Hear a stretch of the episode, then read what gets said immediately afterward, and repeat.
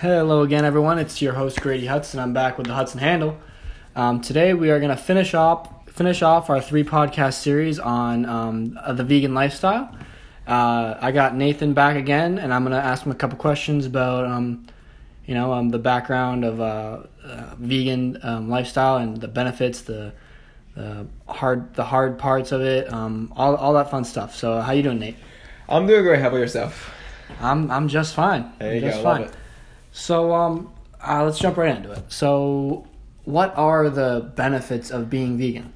Well, vegan and even vegetarian, you know, obviously the biggest difference is you know no meat, and uh, in the long run, you know, taking meat out of your diet can can really help you. You know, especially with the biggest thing is you know cardiovas- cardiovascular health because uh, we all know that.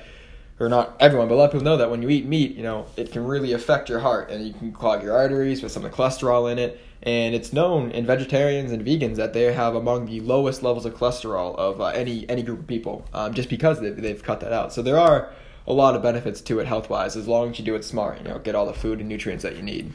So, just just to offer a little connection to this, so Tom Brady is on a very strict diet. Do you think Yes. he's drawn things from like vegan aspects? He has actually. You know, I, I I looked into that. You know, when he releases his TB12 method book and all that, and uh, he actually has. He's pretty much almost all the time a vegetarian with vegan tendencies too. He says that he has a burger, but he has it every now and then as sort of like a treat. And uh, outside of that, he's you know very vegetarian, plant based, whole food based, and you know you've seen him. He looks better than he has ever before in his career, and he's performing at top tier. So So, so you mentioned the burger that he likes to eat. So, burgers obviously have are, high source of protein. There's a lot of meat, Mhm. and there meat's make, meat's a big source of protein. Yes. sort of the main source of protein. yep. So in terms of like chicken, rice, all that, all chicken and chicken and your main meats like fish, um, um, beef. Uh, what what? How does that relate to vegan? Is it is a sub? Is there a substitute for that kind of protein? Is it, can you still get the same protein value from vegan products? Yeah, so that's honestly that's the biggest question. You know, whenever I tell people that I'm vegan vegetarian, is you know where to get your protein. That's the number one question, and the answer is really pretty simple. Um, if you look back at the base of it, protein itself um, comes from plants and vegetables. The protein that your chickens and that your cows are getting are from plants because all cows, all all animals that go to the slaughter, they're on a veg- a plant based diet. They never eat meat, so that how they get their protein is from plants. And on top of that, when you get you know your your protein from good sources like pea protein and all that, um, you have what what they consider a whole protein, a more complex protein. And so, in a lot of cases, the you're gonna get uh, more of it and a better quality protein when you derive it from those plant based sources.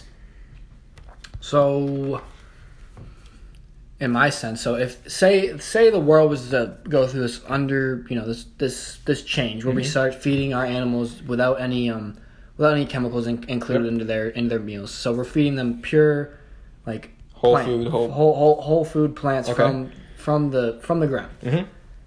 Would the vegan epidemic, would the vegan lifestyle adapt to that and say, okay, now that the not the not the chemicals are out of this and the and the and the unhealthy part is removed from the the meat packing industry? Yeah. Um, in my opinion, no. I, I really don't think it would make a whole lot of difference because nowadays we do have a lot of uh, you know plant based uh, diet for the animals and grass fed and all that, and that's really not the major problem. You know, for some people it is, but a lot of it, another angle you can look at is the sustainability. Even if we were to switch to all uh, grass fed and all that, the sustainability in, as far as the environment in order to raise and feed all these cattle and chickens and all these meat products that we're consuming at such a rapid pace is it takes a toll. So that's really a lot more of the of why people choose to switch over is because they know environmentally it's it's a good choice and also again the health benefits of, of cutting out that meat and replacing it with a higher quality uh, whole plant based foods uh, is still going to be there no matter what you do to try to change the industry.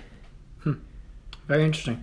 So, uh, one more question, just Mhm. a Okay. quick short answer. Yep. So, um, uh, when you're looking for your vegan products, where where do you go?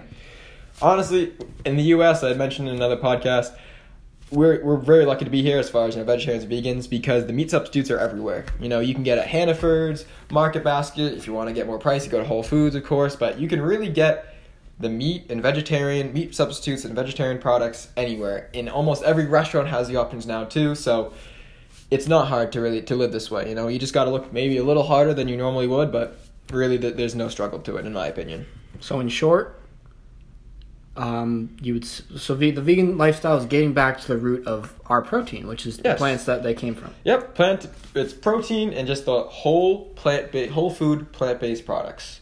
Okay, that's going to be the healthiest for you. It's going to be the cleanest for you, and I think in the long run is is going to give you the longevity that you need to live a long and happy life, in my opinion. Well, thank you, Nate. That was very um uh, very informational for our listeners. I hope they would um, take that into account of their Yeah. everyday lifestyle. To consider it, something to consider. Um, yeah. All right, thank you very much for having me on. Thank you. All right, this has been uh, Grady Hudson, Nathan Bill Robinson. Uh, we're gonna sign off. Peace. Peace.